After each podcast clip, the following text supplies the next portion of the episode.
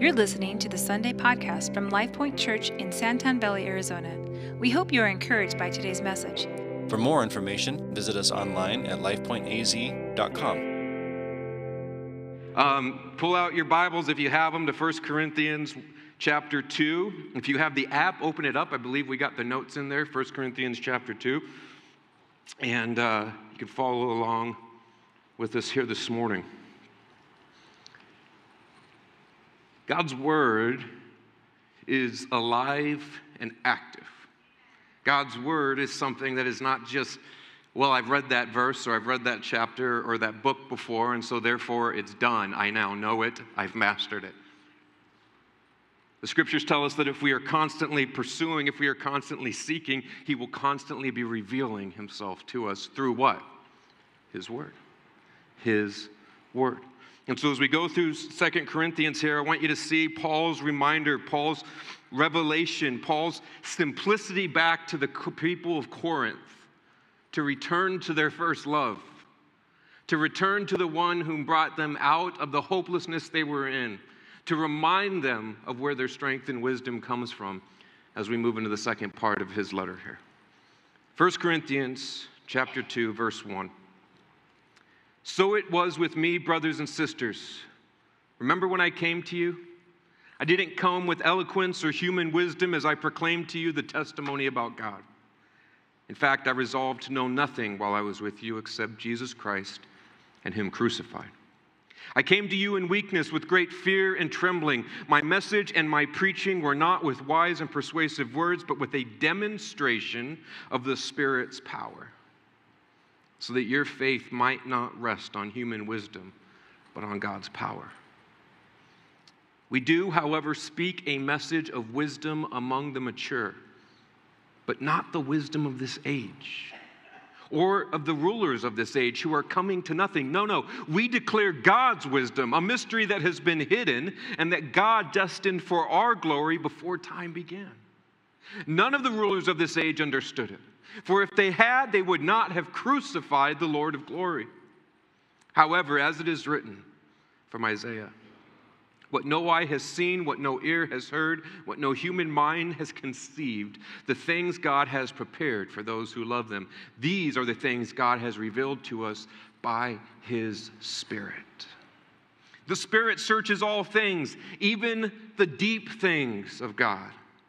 For who knows a person's thought except their own spirit within them? In the same way, no one knows the thoughts of God except the Spirit of God. What we have received is not the Spirit of the world, but the Spirit who is from God, so that we may understand this gift that God has freely given us. As Nick read from 1 Peter, right? He says we have an inheritance. It cannot spoil, it cannot fade away. It's this gift that we have. For some of us, it feels like a gift that's been put behind. Remember the show Get Smart? Remember all the doors he'd have to walk through, different types of locks and funny things? For, uh, for many of us, it feels like God's gift is behind something like that a bunch of trap doors, locked doors, and we're trying to figure out how to get to it. And in, in some ways, it is. But this is what Paul is saying. He's saying the mysteries, the deep things, the spiritual things, well, they're understood through God's Spirit. This is what we speak, verse 13, not in words taught us by human wisdom, but in words taught by the Spirit, explaining spiritual realities with Spirit taught words. The person without the Spirit does not accept these things that come from the Spirit of God, but considers them foolishness and cannot understand them because they are discerned only through His Spirit. The person with the Spirit makes judgments about all things but such a person is not subject to merely human judgments, for who has known the mind of the Lord so as to instruct him? But here we have the mind of Christ. Chapter 3. Brothers and sisters, I could not address you as people who live by the Spirit, but as people who are still worldly, mere infants in Christ. So now Paul's going back to when he first came to them, right? And he's reminding them look, when I first came to you, I did not come to you as men and women who had already had the Spirit of God and begin to instruct you on the deeper things and the relationship of God. Instead, I came to you as infants, as ones who had never had His Spirit. I introduced His Spirit to you, and through His Spirit, through His Spirit, He brought you to life. This is what Paul's saying. I gave you milk, not solid food, for you who were not ready for it. Indeed, now this is harsh. You've heard me say this before, but Paul's going to get a little tough here. Indeed, you are still not ready for it. You're still not ready for it. You are still worldly. For since there is jealousy and quarreling among you, are you not worldly? Are you not acting like mere humans? For when one says, I follow Paul, and another says, I follow Apollos, are you not just human beings? What, after all, is Apollos? I love that line. What is Paul? We're only servants to whom you came to believe. As the Lord has assigned each a task, I planted the seed, Apollo watered it, but God has made it grow. This is the word of the Lord for us this morning. Do you bow your heads with me? Father, we come into this place today with one desire, and that is to know you more, to read the word, to take communion, and to fellowship with one another. I pray in the reading of your word here this morning, you would reveal your spirit to those who are seeking it, and to those who come this morning in any sort of pride or arrogance from the world and the weak, would you bring humility and repentance, Lord, upon us all. In Jesus' name, amen. This morning's message is titled Into the Deep. Into the Deep. In my blog this week, I told about a story when I was a kid, early teens, and I went on a youth trip out to the ocean for the first time in San Diego, at least the first time I could remember being out there and being allowed to be set free into the ocean. And uh, anybody remember their first time seeing the ocean? Seeing the waves crash, feeling the power of a wave hit you, being shocked that it's so strong? Uh, if you've never been there, if you've never done it, the power of a wave is like nothing you've ever felt before, right? It's horrifying. You could feel the sand moving underneath your uh, feet, especially if you're in San Diego where there's always constant undertows which is what I got to experience. And so as I stayed in the shallow parts of the water, things were fine and I enjoyed the waves. And I kept, you know how it goes, you sort of keep venturing further and further out. And uh, with the help of the undertow, which are constantly in San Diego, that's also pulling you out without you even knowing it. And I remember after one wave crashed over me and I was tumbled up in it and I came up and was looking around for my friends and didn't realize how far away I had gotten from where our youth group was. And, uh, I went to stick my feet down and there was nothing there. And that panic that overcame me, right? Every Jaws movie I had watched, every, uh, every thought of just absolute certain death, all came back to me as clear as day in my mind. I began looking for sharks and eels and, uh, you know, creatures of unnamed descent and basically just became horrified. And what was more horrifying to me was as an undertow goes, it pulls you not just out, but it pulls you away too, right? And as I looked up, I, I was not only so far away from the people and the ground and safety, I was also getting pulled out to the deeper things. And as horrifying as that experience was, I was grateful that day that God had allowed a surfer who was out there, because that's where the good waves are, saw me, this teen, little teenager panicking, struggling in the water and allowed me to grab onto his board and he swam us in. But here's the thing Paul, as he's talking to the people in Corinth, is calling them out to the deeper things. You see, the surfers swim far out past the shallows because that's where the excitement is. That's where the real action happens. That's where the waves break better. That's where you can enjoy the ride of a good surf. And so, Paul is reminding the people of Corinth when I came and met you, we stayed in the shallows. For the nearly two years I was there with you, we stayed in the shallows. We taught, you learned the basic things of Christ. You learned the basic things of God. Remember, the people in Corinth was mostly a Gentile group of people, so they did not grow up hearing the name Yahweh. They did not know who Yahweh was. So Paul is teaching them this whole new understanding of who created them. And in the midst of it, though, he's not using wise words, he's not using philosophical statements, he's not using the things that the Greek people, uh, smart arguments, right? He's just talking about this Jewish carpenter who was crucified. And through God's Spirit, God's Spirit in their lives began to reveal his presence to them. It's amazing. Begins to reveal his presence.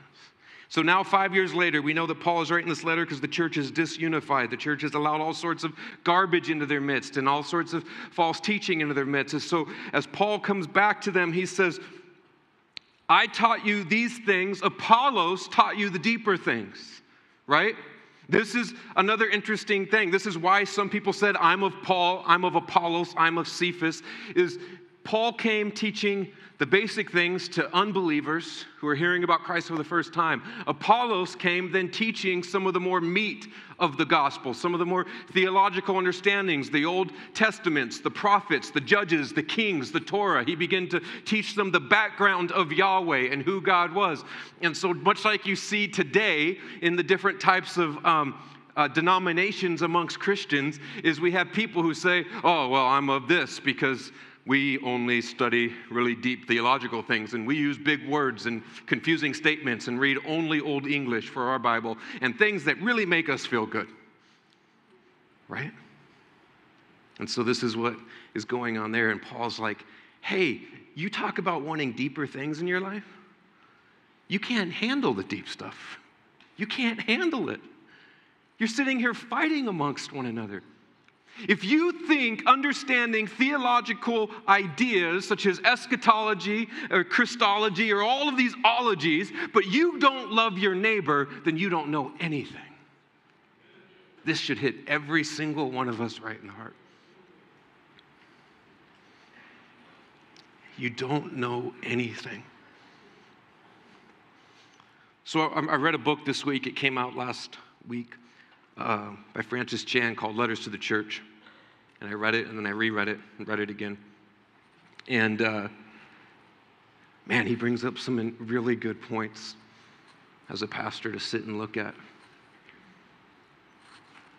One of these questions that he asks that I want to ask us here this morning is this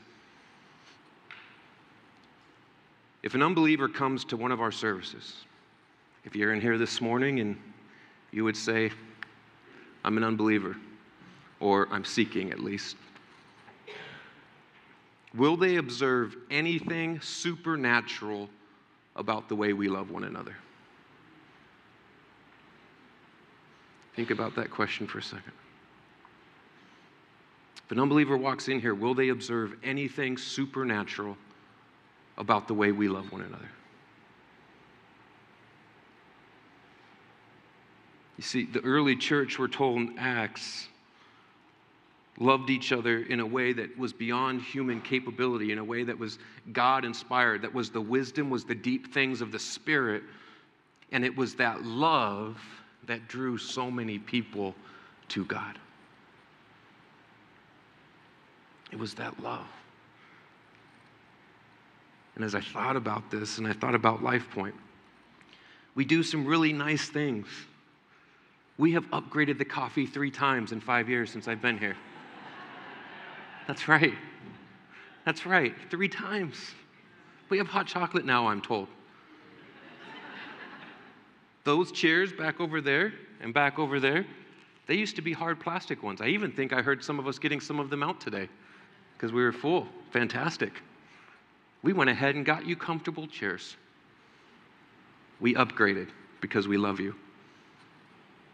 We keep the AC on, although not as high as I would like it right now because I'm sweating. See, there's all sorts of things that we can look at and say, well, yeah, we love people. We give away 12 to 15% of every dime that comes in here out to outside ministries, which last year was more than $130,000. We love people. Isn't that supernatural? Isn't that incredible? It's okay. It's a start. It's a start. But you know what? There's charities all over this world and in this country that don't know the Lord, don't serve the Lord, don't love the Lord, and they do those same exact things. The new theaters being put in have reclining seats and they'll serve you food in them. How's that any different? A supernatural love is what drew people to Christ. What has happened to that in our church? Have you thought about that? Was that just for a season? Was it just for a time? Was it just for the people of Acts so God could establish his footprint? And ultimately, 2,000 years later, what he wanted was for people just to come and sit for 75 minutes in a place and then be able to go home and watch football? We're even bringing back the 8 a.m. service, but it's not so you can watch football. I even had it asked, well, football starts in September. Do you want to bring it back in September? And I said, no. They can go for an entire month and you can TiVo that game. Oh, but Pastor, then I'll see it on social media. Don't, don't you start.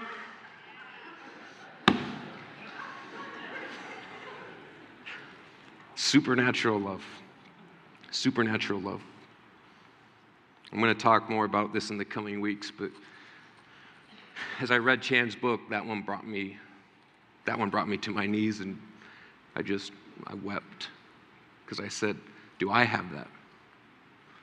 Is there a supernatural love in me?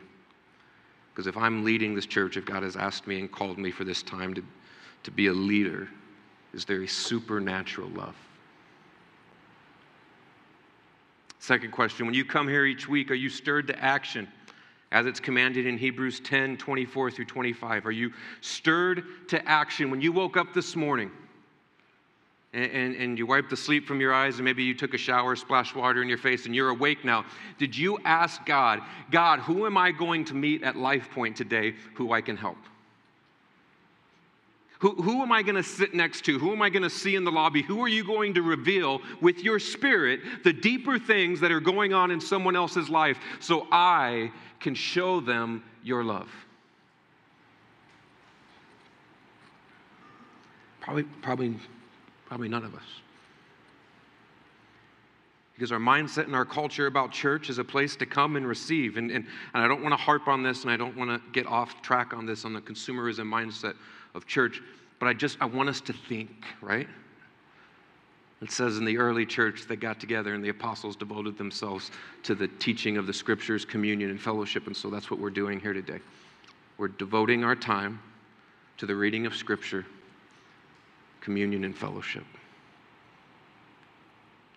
And if you think to yourself, I've been stirred to action, well, then bring up examples to yourself of how you could not have done that thing you did this week or today without the help of the Spirit. Without the help of the Spirit. I gave $5 to someone on the side of the street. I was stirred to action and I followed the scriptures and I gave them $5. Did you need the help of the Holy Spirit to do that? well, you don't know me, Pastor. I'm incredibly tight, so yes, I did. okay. Okay, we might need to talk about this a little more.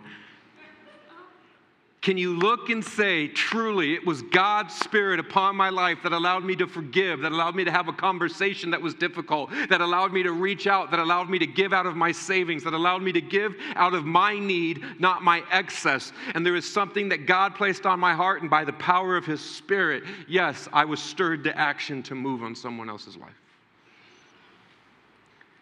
These cannot be one off events that we cultivate and we can look back on it this year and say, I know the three times this year the Lord moved on my heart. Because if that's all it is, then the church, his body, will continue to be irrelevant in our culture.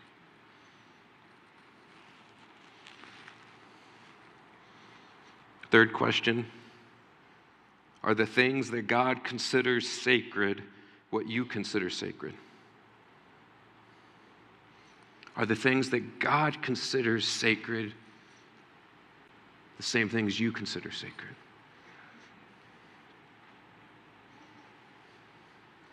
So oftentimes we see in, in stories throughout Scripture where people looked at something that God gave them and then uh, said, That's neat, that's a nice setup. But I really think it would be better like this. One prominent example is Cain and Abel. God gave a sacred offering. This is the offering to be given. And Cain said, uh, Okay, I'm going to go ahead. I'm going to bring something better. I'm going to bring something, you know what? I can't bring that, so I'm going to bring you 10 of this. How's that? How's that, Lord? Is what he considers sacred what you consider sacred? And lastly, and most importantly, because with this one it allows us to do the first three. Are you honored to be a part of God's church? To be a part of His body? Is it an honor? Is it something you treat with absolute respect? Do you treat your Sunday mornings? Do you protect that time? Do you protect your heart around that time?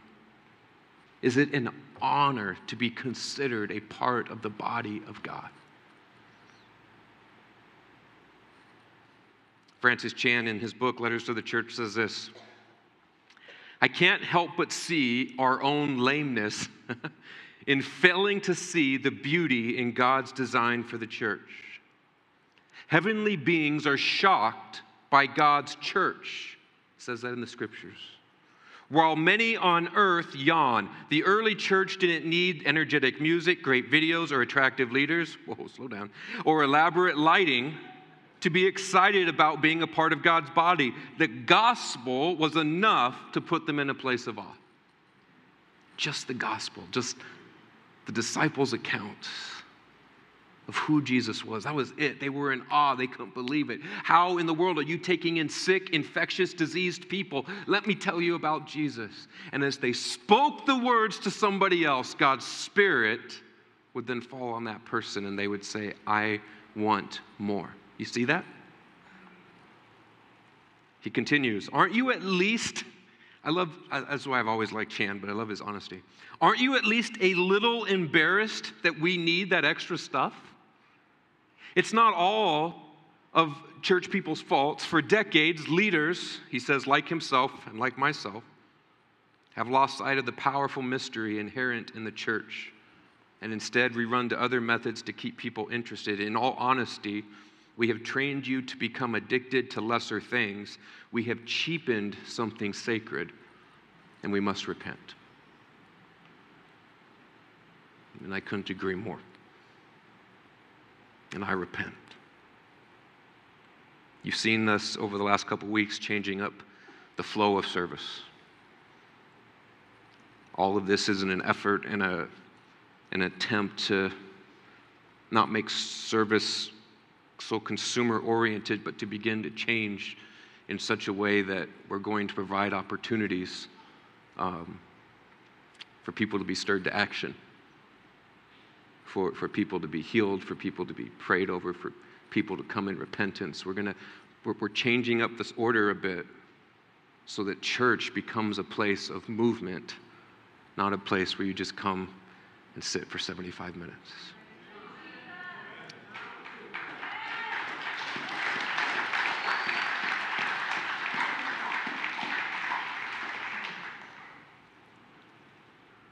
It's imperative as we look at church, as we look at what God is calling us to do as people, that we understand the difference between what we want and what God commands. Okay? The Pharisees eh, eh, and the people that we see God bring most of his um, disdain towards, right? It's who Jesus mostly condemns throughout the Gospels are Pharisees, are people who took the 613 laws of the Old Testament and then added hundreds more to them. Like the story where Christ is sitting down with his disciples and they don't wash their hands before they eat. Cleanliness is close to godliness. And the Pharisees say, How dare you? And he said, That's not one of my Father's commands. That's a command you made up. Now, is it good to wash your hands? Yes. But you put the washing of hands over the importance and the loving of the individual. And for that, I am disgusted by you. You have put your want over what my Father has actually commanded. And one of the issues in church that Paul is speaking to in Corinth and our church today is that we don't actually know what are commands and what are just church traditions right? I wear a button down shirt every week from stage. Command or tradition? We stand for worship, command or tradition? Interesting. Ooh, I love it. A little controversy, a little tension. Can you feel it? The tension in the air right now? We take communion when we gather together, command or tradition. Hmm. This is good. This is good. So, the Corinthians wanted Paul to teach with the same rhetoric, uh, rhetoric and eloquence that the Greek orators spoke with, right? They wanted a preacher who would give them human wisdom on how to live life, on how to be successful, on how to be comfortable. Sound familiar?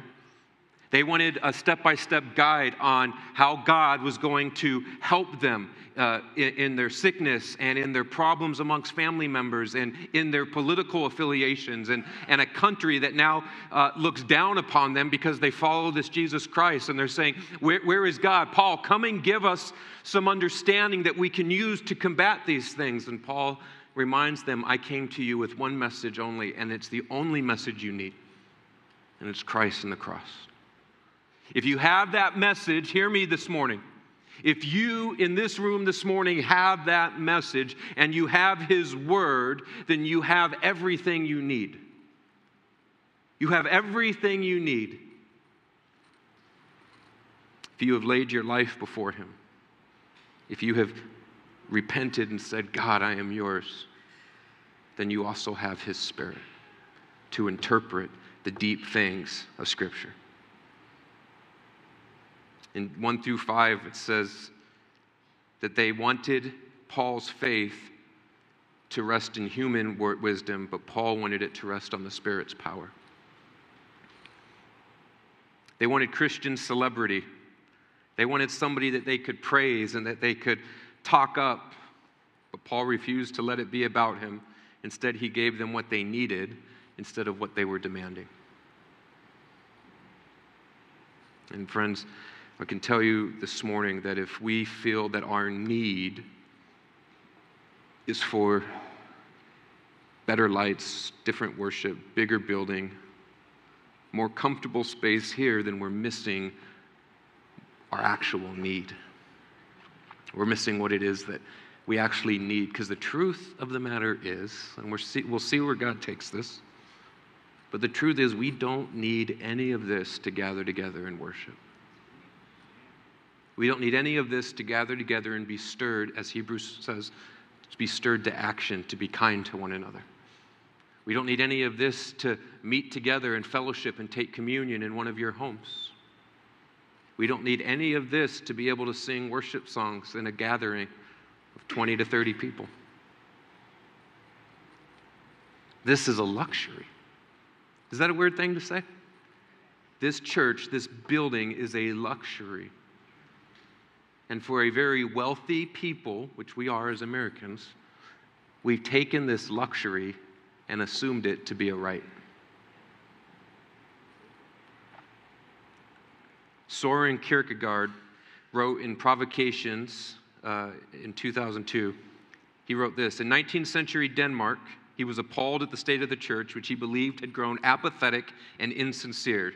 He believed that true Christianity is costly and that it demanded humility because the gospel exposes our failures and insists that we can only find life through the grace of God and that our self esteem comes under attack when we acknowledge that Christ alone saves us.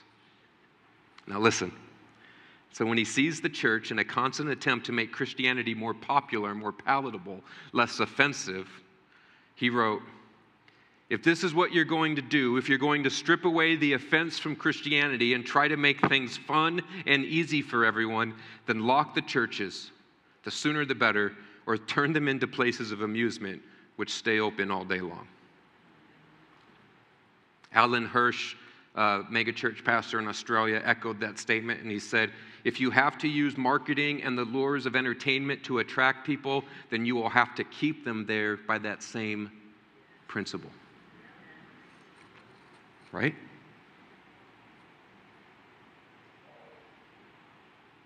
Win them with entertainment, and you will have to keep them there with entertainment.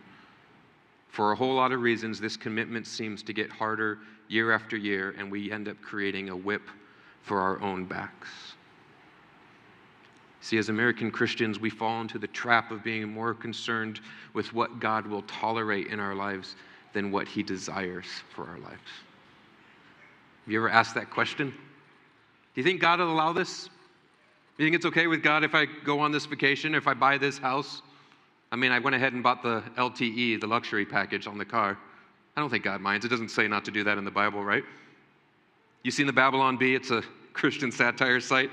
I saw this great one that said, uh, felony home robberies on the rise in the Christian community because it doesn't say anything about that in the Bible. You have to think about it. No, what we need amongst ourselves is not what God will tolerate, but to ask ourselves, what does He desire from me? What does He desire from me? When Jesus was approaching the cross, He prayed a fascinating prayer, and I'll close on this and invite the band out.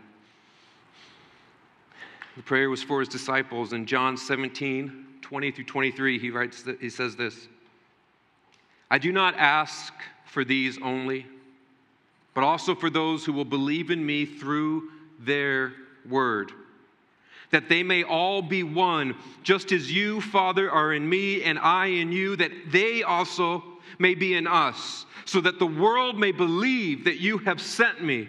The glory that you have given me, I have given it to them, that they may be one, even as we are one, I in them and you in me, that they may become perfectly one, so that the world may know that you sent me and love them as much as you loved me. Jesus' prayer, Jesus' prayer was that his church would be unified. And that believers from all over the world, every walk of life, would be one spirit. Why? He says it here. Because if they are perfectly one, he says, so that the world may know that you sent me and loved them.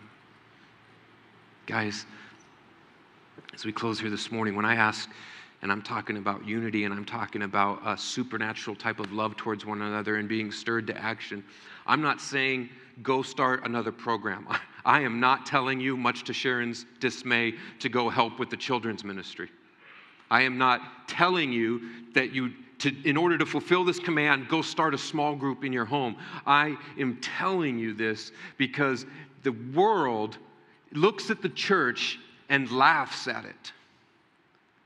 Because it's, it's as, as Chance said, it's pathetic, it's embarrassing at times.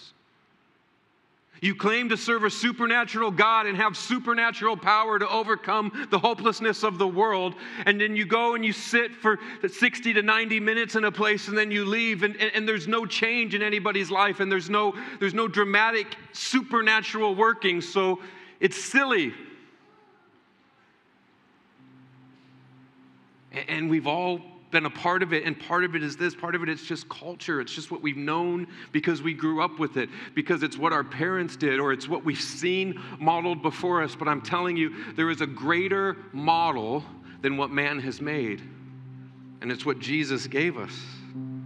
He gave us this model for reaching the lost. He said, You want to reach the lost? You want to reach the broken? Then be united in one spirit. Love one another with the ability and the power of my spirit on your life. Love the person next to you. Sacrifice your time and your money for them. Help them. And when they ask you why they're doing it, tell them because Jesus Christ gave everything for me. And that's why I want to do this for you. They will know you by your unity. They will know me by your unity. Are you encouraged by this this morning? Are you challenged by this this morning? If it makes you sort of look inward and feel a little guilty, good. That's okay. I've been feeling that way all week and I just wanted friends. That's why I preached this this morning. I had a whole nother message. It was flowery and fun, and we, we all were going to walk out just sort of skipping. But then I, I felt bad, so I wanted you to feel Unity is the only real strategy that we can have that will impact the world. And so I encourage you here as we bow our heads and pray, and then we're going to take communion. We, we've dedicated ourselves to the reading of the scriptures. We're going to take communion, and when you walk out of here, I better see fellowship. You better not, I know who you are. You just make a beeline for the door and you head right out. I've got pastors stationed at every exit. You are going to fellowship. Let's pray. Father, Lord, I repent. I repent as a teacher, as a pastor, for falling into an ideal of consumerism in your church. Forgive me, forgive the leadership of this church, but Father, as we as you have revealed to us truth and your spirit upholds truth in us, give us the courage and the boldness to be stirred to action, to ask for supernatural love, to, to ask for a selfless love for the members of our family. And God, for those in here who are on the fence about whether you are real or any of this is true, would they see undeniable evidence in these areas of our walk? Holy Spirit, fall on this place. Jesus, as you as we seek the wisdom of your spirit over the wisdom of the world, fall on this place.